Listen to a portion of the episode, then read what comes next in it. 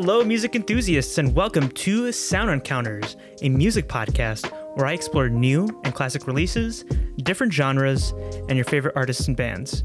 I am your host, Cesar Torres. Thank you for joining me today. It's been quite the exhaustive week listening to music. I never thought I would say that before. Music really is just a fun thing for me to do before I started uh, doing this podcast. And even before then, I, I wrote a little bit about music on my Medium page, medium.com forward slash at Cesar Torres. And I also wrote music reviews for my university's school newspaper when I was in university and I worked for the paper. So, yes, I'm used to reviewing music, I'm used to talking about it, but I, I really went ham this week. for those of you who don't know, ham means hard as a motherfucker. That term was coined by Jay Z and Kanye West. And that's because I'm talking about hip hop later in this show. And, and hip hop requires like active listening, especially if you're dealing with an MC or rapper who puts a lot into their bars and verses. And we'll talk about that later. But usually I tend to passively listen to music. I do my best to actively listen to new music, music that I haven't heard before, because I want to get the feel of that song. I want to know what that song is saying. I want to hear the instrumentation, the arrangement. But sometimes it's hard. I I, I am a scatterbrained person and I can't focus on one thing for a very long time. And then I have to force myself to listen to the song. I take a lot of notes just so I understand what's happening in the song and the music. But whenever I feel like I've had a an exhaustive week of listening to music, which again is a silly statement, I usually think, okay, well, tomorrow I probably won't listen to like much, and then I end up listening to a lot. Just it doesn't stop. I, I want to listen to more. Typically, I listen to a lot of new stuff that comes out on Friday, and there, are, there I have my own list. I'm pretty sure I've talked about my list before of albums that I want to listen to, things that have been recommended to me, things that I see on the internet. So yeah, I just end up listening to more stuff afterwards. So I don't get a break from listening to music. Again, not a bad thing. It's just kind of ridiculous saying this out loud now.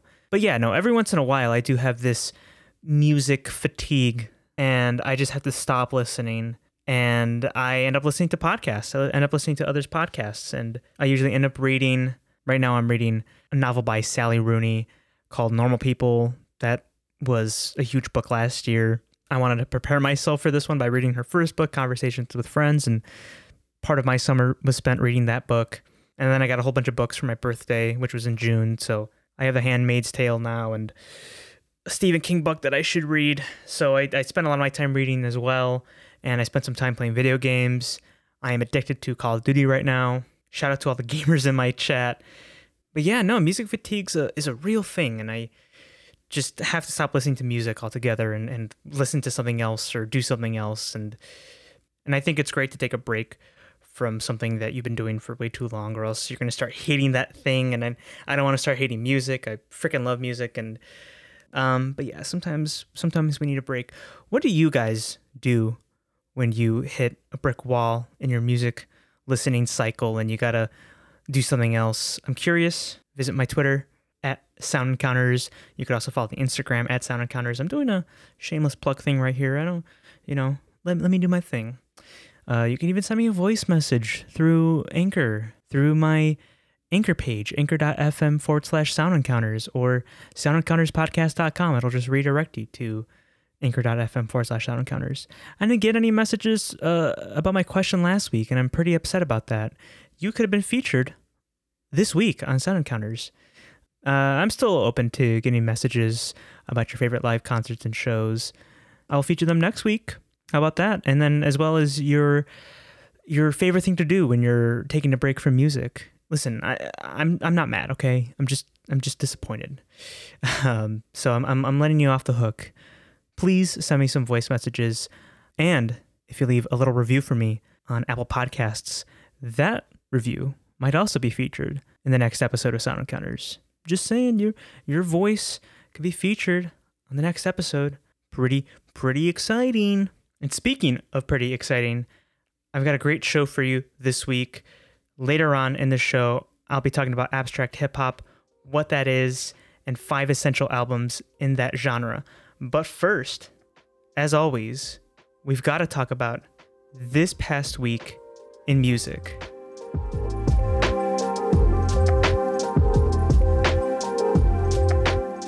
All right, so uh, I didn't think a lot came out this past week. Really only listened to one album this week. Got a bunch of singles though. Maybe I'm just not looking in the right places. I can't listen to everything though, to be fair. But I, I, I don't have a lot for this past week in music. Anyway, let's get into the singles. First, I listened to Ate Up All Their Cake by Bon Iver. Over the years, Bon Iver's music has been getting stranger and stranger to varying degrees of enjoyability. I liked 22 Million. It was a bold statement from an artist that was primarily known for his indie folk and singer songwriter roots. He was making these glitchy, abstract art pop songs now, and not everyone liked it, including me. When I first heard 22 Million, I just rejected it altogether. I wanted more of that indie folk and singer songwriter vibe. But as the years have gone on, I've really learned to like 22 Million. It, it was definitely refreshing to see an artist as big as him taking these risks and not sticking to what made him famous. Then he released I I last year, which definitely had its moments, but wasn't as memorable as 22 Million. It was a bit all over the place and not a lot stood out to me. And now it seems like he's getting ready for his fifth album, as this is the second single he's dropped this year. And it's surprising because it's not as heavy on the electronics this time, honestly, a bit more soulful, as there are pianos, violins, and a fiddle, which makes up this fantastic and energetic arrangement. We hear a blend of vocals featuring Bruce Springsteen, Jenny Lewis, Jen Wasner, and Elsa Jensen, along with Vernon's vocals. It's an alright song. It's a bit too short for my liking, and I'm excited to see where he's going with this next release. Next, I listened to Smile by Juice WRLD and The Weeknd, and this is this was a pretty good song. Love Juice WRLD's vocals. One of his better vocal deliveries should have been included in the original Legends Never Die release. That would have been a standout track in that record. I also loved The Weeknd's delivery here. He was a good feature for this track. The beat isn't extraordinary. It does its job of keeping the rhythm of the song, but it's still a pretty good song. Been playing this one on repeat. I, I, I liked it. Next, we have Daylight by Joji and Diplo.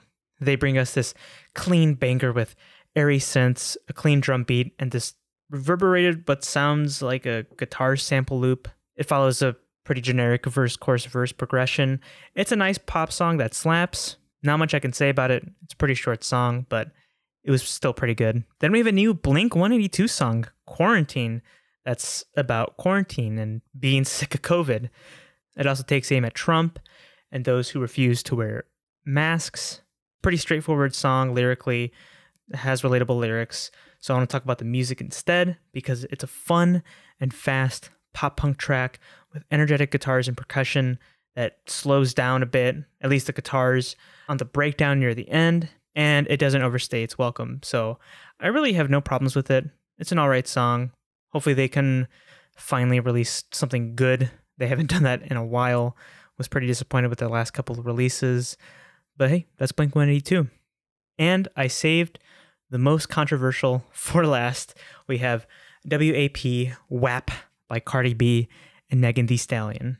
So I've seen a lot of conservatives hating on this song because Cardi and Megan had the audacity to sing about something as, as gross as this. It's, it's so sexual, it's so vile. And the greatest thing to come out of this track is seeing Ben Shapiro read the lyrics on his show. And of course, that's been edited and remixed to, to sound like he's singing the song. But honestly, this track, it's it's fun. It's got a booming beat, and the Whores in This House sample that's repeated is catchy. And Cardi and Megan have great flows on their verses especially when Cardi comes in on the third verse. I was having a great time listening to this thing. Some funny lines as well, especially the Big Mac truck line or the macaroni line and Megan's bottom, feeder line. It's just a fun track. I, I can't believe there's people bitching about this track. It's fun. It's not harming anybody. It doesn't set a bad example for your daughters, or else, you know, Kanye singing about his dick singing about his sex life would have been a bad example, or your son's. So that's my take on this track. And that does it for the singles this week. Again, I only listened to one album this week, but this was a pretty big one. I listened to Microphones in 2020 by The Microphones. This is the first Microphones release in 17 years. I got into the microphones through the Glow Part 2 record, and I'm a fan of frontman Phil Elverum's work with the microphone's name with the band. The experimental production and recording of the Glow Part 2 lend itself to be one of the most important lo-fi and indie albums of all time. The low fidelity recording, the distortion, the eerie atmosphere is what kept me coming back to that record.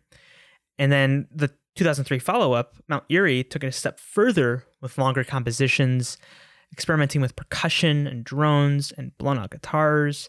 I keep coming back to the microphones because of Elverum's dedication for pushing boundaries, for experimenting. So returning to this name, to this band, was a big deal. And it probably meant that Phil had something in store for fans, something pretty big. And I'm pretty sure we were all shitting bricks when he announced the album had one song that lasted 44 minutes.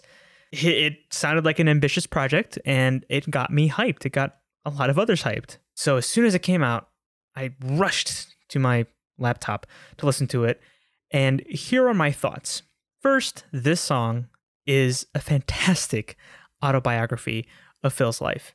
Phil talks a lot about what happened in his life and his journey starting the microphones.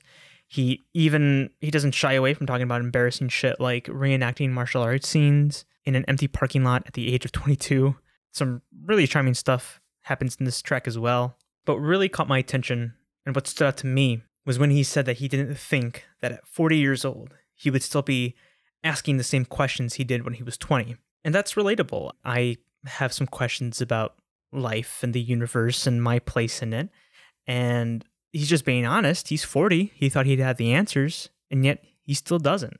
He's still asking the same questions. He's still trying to find meaning in life, trying to find his place. And that was probably one of the most appealing aspects of this song. But it's essentially a song about himself and how about how he thinks he fits into this world it's a fascinating story. It will resonate with fans of the microphones and those who have followed him through his Mount Eerie project. And for the super fans, you'll catch references to his past work, especially when he says, I won't look for you in my room, and referencing the Glow Part 2, when he says he took his shirt off, and especially when he ends the song with There is no end. He kind of repeats that line throughout this track. This truly is a song for fans of the microphones. It serves as both an autobiography and a love letter to his fans. The lyrical content is pretty good. It's basically like a long form, free poem, and it's great. But I am a bit underwhelmed by the music. The song starts with eight minutes, pretty much eight minutes, of guitar strumming the same two chords, which, to be fair, sounded serene, but it did get old pretty quickly. And these two chords play throughout pretty much most of the 44 minutes of this track. And sure, you can call it ambitious, you can call it experimental, you can call it a bit weird, but I think it's a bit uninteresting.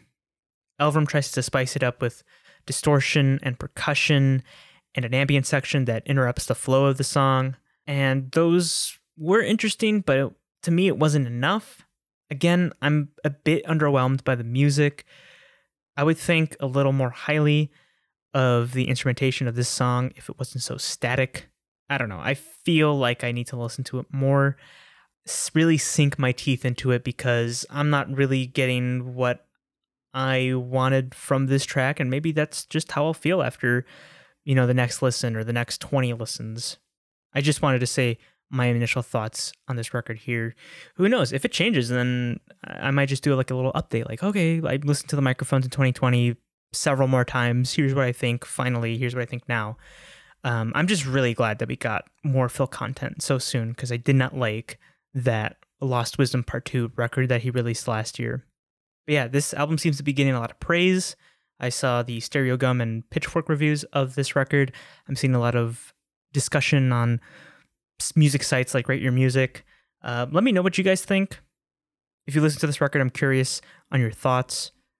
Again, you could send me a, a voice message on anchor.fm forward slash sound encounters or soundencounterspodcast.com. I don't know. I'm feeling like a just like a eh, okay, like mood whenever I listen to this. That's kind of like my rating. I got the eh the okay noises out of 10 or 100. I don't know. We'll see. We'll see after subsequent listens. And that concludes this past week in music. We're going to take a little break. When I come back, I'll talk about abstract hip hop. You're listening to Sound Encounters. Stay tuned.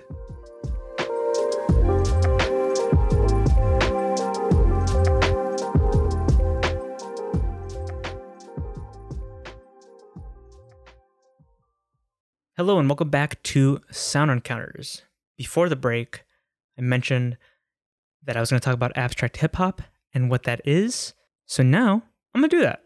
When we talk about abstract hip hop, we're talking about hip hop that does not adhere to the conventions of the genre.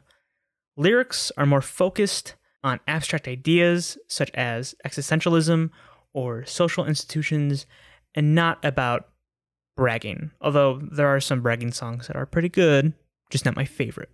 Rappers tend to use more metaphors and their word choices. On the production side, they tend to use more unconventional beats, and the flows end up bordering on spoken word sometimes. Generally, there's more experimentation seen with records and artists that are labeled as abstract. I slowly got into the genre with contemporary abstract hip hop you can kind of also label them as experimental. They're kind of one and the same, but I got into the genre with artists like Death Grips, JPEG Mafia, and Danny Brown. We're not going to be talking about these artists though. I'm going to go back in time and talk about albums that influenced the genre then and now. And so here's my list for five albums to get you into this genre. Number one, we got Madvillainy by Madvillain, released in 2004. Madvillain is the legendary collaboration between rapper MF Doom and producer, multi instrumentalist, and rapper Madlib. This was my introduction to Daniel Dumile's music. He's MF Doom, and ever since I listened to Madvillainy for the first time, I've been hooked. I've never heard a more meticulous MC than Doom. His verses demand close attention, as you could miss these complex rhyme patterns or a hilarious double entendre. A great example of his masterful lyricism is on accordion, like the Dick Dastardly and Muttley line, or the Needles line where he references Doritos, Cheetos, and Fritos, or my favorite, Slip Like Freudian, your first and last step to playing yourself like accordion. And holy fuck, his flow here is unmatched. I remember replaying the song at least twice after I heard it for the first time because I was so impressed with what I had just heard. Then there's Money Folder, where we see another great example of his complex word choices. In the second verse, he says that he wrote the rhyme off of two or three Heinies, and we are left to assume that he means Heinekens. But then in the next line, he flips it and he says one black, one Spanish, one Chinese, referring to the other use of Heine. I also like the little production gag that Doom sets up for Madlib like when he says he brings his own microphone so that he can rap to you in stereo and then madlib proceeds to play the left channel only the left channel making it mono not stereo or at the end of the first verse after doom raps i don't think we could handle a style so rancid. They flipped it like madlib did an old jazz standard and what follows is a brief jazz instrumental before the second verse starts. Oh, this duo is just so good together and while we're on the topic of Madlib, let's talk about how much he complements Doom on this record. Madlib's production is tight and focused, and songs never feel underdeveloped, despite most of them being around two to two and a half minutes in length. Madlib produced these beats by searching through like the $1 crates at the record store. And because of that, we have a lot of these idiosyncratic samples popping up all over the record like the steel guitar arpeggio loop and the Frank Zappa sample on Meat Grinder, or how the beat for All Caps was created by using opening songs from cartoons, or that famous accordion loop on accordion. Just, oh, just so smooth. Madlib also pulls double duty as his rapper persona Quasimoto on both Shadows of Tomorrow and America's Most Blunted. We'll talk about Quasimoto just a little bit, but if you haven't listened to this record, pause this podcast and listen to Madvillainy. Truly one of the greatest hip hop records of all time. Number two, we have The Unseen by Quasimoto, released in 2000. Like I just said, Quasimoto is Madlib's rapper persona. And yes, I have Madlib twice on this list. Uh, deal with it. If you couldn't get enough of his production style after listening to Madvillain, listen to this. I love his floaty and comfy jazz samples mixed with his usual bass heavy beats, and he pretty much crafted these songs like he did on Madvillain. I am thoroughly impressed at what he's able to make with his collection of records. Return of the Loop Digger displays his disdain for bland production and he really talks about his creative freedom. A skit interrupts the song after the first verse where he's talking to a record store clerk and the clerk doesn't recognize the artists or albums that Quaz is looking for. The store doesn't have the exact print that he is looking for. And it just goes to show that he's uncompromising when it comes to his artistic vision. And I think that's very admirable. He goes more in depth with his influences on Jazz Cats Part 1 as he names like Cannonball Adderley, John Coltrane, Thelonious Monk, Bill Evans, and countless others. You can tell how much of an inspiration Sun Ra is to Madlib, as there are a lot of references to Sun Ra's music all over this record. Madlib names drops Sun Ra on Jazz Cats. He names two of his songs after two Sun Ra songs, Astro Black and Discipline 99. And pretty much after listening to this record, you're just like, oh, I should listen to Sun Ra. I really want to listen to Sun Ra now because Madlib is, you know, talking about Sun Ra a lot, which if that's its intention, then, you know, he played it smart. More highlights include Bluffin', which samples a piano riff from a song by American jazz pianist Ahmad Jamal. Green Power starts with a sample from a Bobby Lyle song, who is a soul, jazz, and jazz funk artist. This sample sounds like a song you'd hear on like the boot up screen for an old school gaming console. Boom music has to be my favorite song here in terms of showcasing his production style. Record scratches, a sample of what sounds like a xylophone, the hook is comprised from a sample by Diamond D and the psychotic neurotic song. Try saying that fast five times. And there's a loop of a guitar chord which sounds very psychedelic. I should also mention here that Madlib was doing shrooms for a month while creating this album, and whenever you hear something psychedelic on this thing, he was probably tripping. All right, so one more highlight before I move on. I want to talk about low class conspiracy. Madlib comments on racial profiling and how police treat black people and, and how they demonize them on this song. They're always finding a way to accuse them of something that they didn't do. I love this track because of the commentary here, but also Madlib is given an opportunity to flex his storytelling skills. He paints a vivid picture of him and his friends getting in a car, smoking a joint, and getting pulled over by the police. There's even a police siren sound effect that plays when Madlib mentions the police. It's a very immersive track with great production as Madlib takes this sample and loops it to sound like it's stuttering. It's so freaking good. This record is just brimming with creativity. And if you liked this record, I highly recommend his other work with Freddie Gibbs. That's his most recent work. Or Madlib's Shades of Blue. Really, I can't get enough of Madlib's work. Okay, at number three, we have From Filthy Tongue of Gods and Griots by Dälek, released in 2002. Dälek is a New Jersey group. The lineup hasn't really stayed consistent over the years, although Dälek, the MC, is a constant since the group is named after him. When this particular album was recorded, the lineup was Oktopus on production, Still on turntables, and Dälek as the MC. This is the second studio album by Dälek. These three craft a bleak and oppressive listen, both lyrically and musically. You can tell that this group was inspired by industrial and noise music as they create these jarring and sometimes nightmarish electronic soundscapes. For example, the album opens with Spiritual Healing, which has this harsh distortion that has this disorienting swirling effect to it.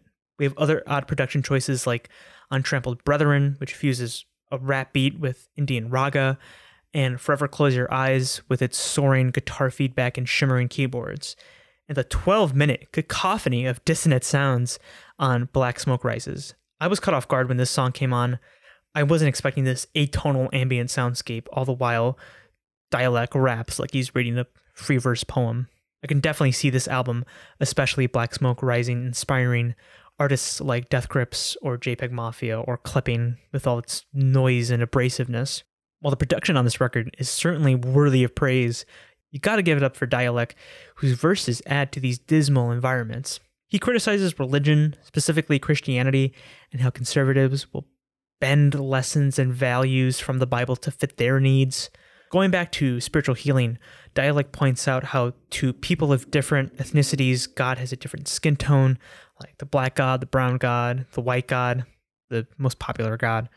He points out the hypocrisy of those who are pro life and how concerned they are about an aborted fetus, but then criticize or chastise parents who go on food stamps or welfare to feed their children. He also mentions that black people are still discriminated against and are seen as subhuman when Abraham Lincoln freed them during the Civil War, or the paranoia of dealing with false facades in everyday life on speak volumes. I'm still trying to wrap my head around the lyrical content of Black Smoke Rises.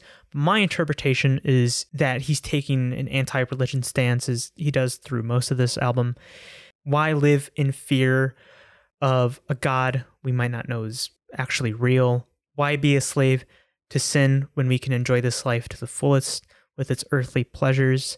And possibly my favorite line in this entire record, Why Question a Life Only Borrowed? If you liked this record, definitely listen to two following records, Absence and Abandoned Language. Dälek is truly one of the kings of abstract hip hop. Okay, so moving on to recent releases in the abstract hip hop genre, we have Black Up by Shabazz Palaces, released in 2011. This is their debut album, and Shabazz Palaces is fronted by Ishmael Butler from Digable Planets. However, he goes by Palaceer Lazaro on this record. He's the vocalist for this group, and the instrumentation is handled by Tendai Baba Maraire. You don't know how many videos I sifted through with interviews with Tendai just so I can get his name right. And this record was produced by Knife Knights. This is an album that takes aim at the music industry and what Lazaro calls corny rappers. One of my favorite songs here is Yeah You, where he does exactly that. His main criticisms are that rappers will do anything to be famous and become wealthy. Lazaro is really caught up on rappers and artists sacrificing their creativity, their art, to create something streamlined and make a quick buck. He also talks about this on the second track, An Echo from the Hosts that profess infinitum. This album has a lot of lengthy track titles. But on this song, he's telling rappers they are slaves to the music industry while he remains free to do his own thing. And then on track 5, Eulogy, he reminisces about a time before hip hop went mainstream and became trendy, and before the industry took advantage of it and made profits on rappers and their music. To take this many shots at the industry, Shabazz Palaces better be on their A game, both musically and lyrically. And boy, do they pull out all the stops for this record. Not only are Lazaro's verses fire, but the production is incredible.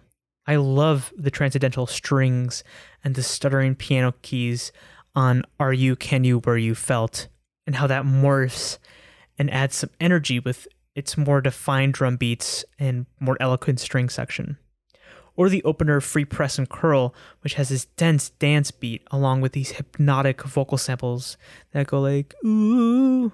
It's an impressive opening track that gives you a real feel about what you're going to listen to. It's a jazzy, glitchy, hypnotic, and otherworldly listen, and really no one else is sounding like Shabazz Palaces right now. And the fifth and final record that I'm going to recommend to you is I Don't Like Shit, I Don't Go Outside by Earl Sweatshirt, released in 2015. Earl made himself known while he was in the hip hop collective Odd Future with his friends. He also got a lot of hype from his debut mixtape Earl in 2010. And ever since then, he's become this alternative hip hop darling. But that's just the problem. He doesn't want the fame. He tends to shy away from the limelight, and Earl keeps to himself and he hates dealing with fans. There's a video of him knocking a phone out of a fan's hand. You can go check that out. This just goes to show just how much he doesn't like dealing with them. But I'm getting off track. His attitude and his demeanor is reflected in his music. I Don't Like Shit is a dark and depressing listen. Production is anemic and gloomy as he raps about depression, his misanthropy, and his battle with anxiety and drugs. Tracks like Off Top and Grown Ups delves more into his aversion of other people. Like he clearly has trust issues, as seen on Off Top. Somebody comes up to him and asks, How are you doing? And he immediately questions their intentions. And Grown Ups continues this theme of trust issues and his skepticism of others. Production on Off Top complements his lyrics as the drums are blown out and the pianos are gloomy. Faucet is a bit lighter, even if the atmosphere is still murky. On this track, he mentions that while he's distancing himself from his friends and family, even referencing a fight that he might have had with his mother, he's trying to make the most out of his numbered days. The fact that he's even thinking about death and rapping about it is a bit off kilter. While the lyrics are interesting, I'm more intrigued by the instrumental detours that he takes on this project, while also sticking to that drab and depressing mood. It fits where Earl is at because when you are dealing with so many things at once, your mind tends to be at a lot of places at once. A great example is Grief, which is one of the coldest songs I've ever heard Earl produce. The song's foundation is this ethereal ambience, which I find relaxing, yet he includes these heavily manipulated drum beats and ghastly vocal samples that makes the song eerie. Earl was in a very dark place when he wrote this song. He was ordered to stay at home by his doctor because he was suffering from medical exhaustion. That feeling of isolation and depression started to set in for Earl, and damn, the beat sounds like what isolation feels like. I can't imagine a better song for right now because we're all staying at home because of coronavirus. A lot of other odd production choices on this album that I love is the organ on Huey, or the psychedelic guitars on Mantra, or the vaporwave esque AM. He released another album in 2018 titled Some Rap Songs, which have these shorter songs that are like reminiscent of Madvillainy. Honestly, his production is pretty close to Madlib's production, but of course, with his unique style and his unique take on beat production. So those are my five essential abstract hip hop albums. What do you think of the list? Is do you have any favorites on this list? Did you think I might have left out an album that might have fit the albums that I chose here? What are your favorite abstract hip hop albums and bands and rappers and I don't know why I said bands, but rappers and artists? Let me know. Again, you could send me a voice message on Anchor. There's still a whole lot of abstract hip hop out there might make another list in the future because I've really been on a binge of abstract hip hop music. There's Death Grips, JPEG Mafia, Danny Brown, Clipping. Some of El-P's production on Run the Jewels is, I would call abstract, especially the latest Run the Jewels record. And hey, even El-P himself with his solo work and his work on Cannibal Ox, you know, he has a lot of abstract shit too. But yes, please tell me your thoughts. I'd love to hear your picks, your favorite artists and rappers. This has been What is Abstract Hip Hop? So that does it for this week of Sound Encounters. You know, I really enjoy doing these genre guides. So next week, I, I think I'm to do another one. I might do that uh, post punk guide that I was talking about uh, a couple weeks back. I think that would be pretty fun. Follow the Sound Encounters Twitter and Instagram at Sound Encounters. Leave a review on Apple Podcasts, and it could be featured on the next episode of Sound Encounters. Do you have a question or suggestion for me? Then visit the Twitter or Anchor page and submit your question. That too could be featured on the next episode of Sound Encounters. Thank you to Soundstripe for their wonderful selection of music, which I used today. And thank you for tuning in and listening and supporting my little show here. I'm Caesar, this has been Sound Encounters, and I'll see you next week.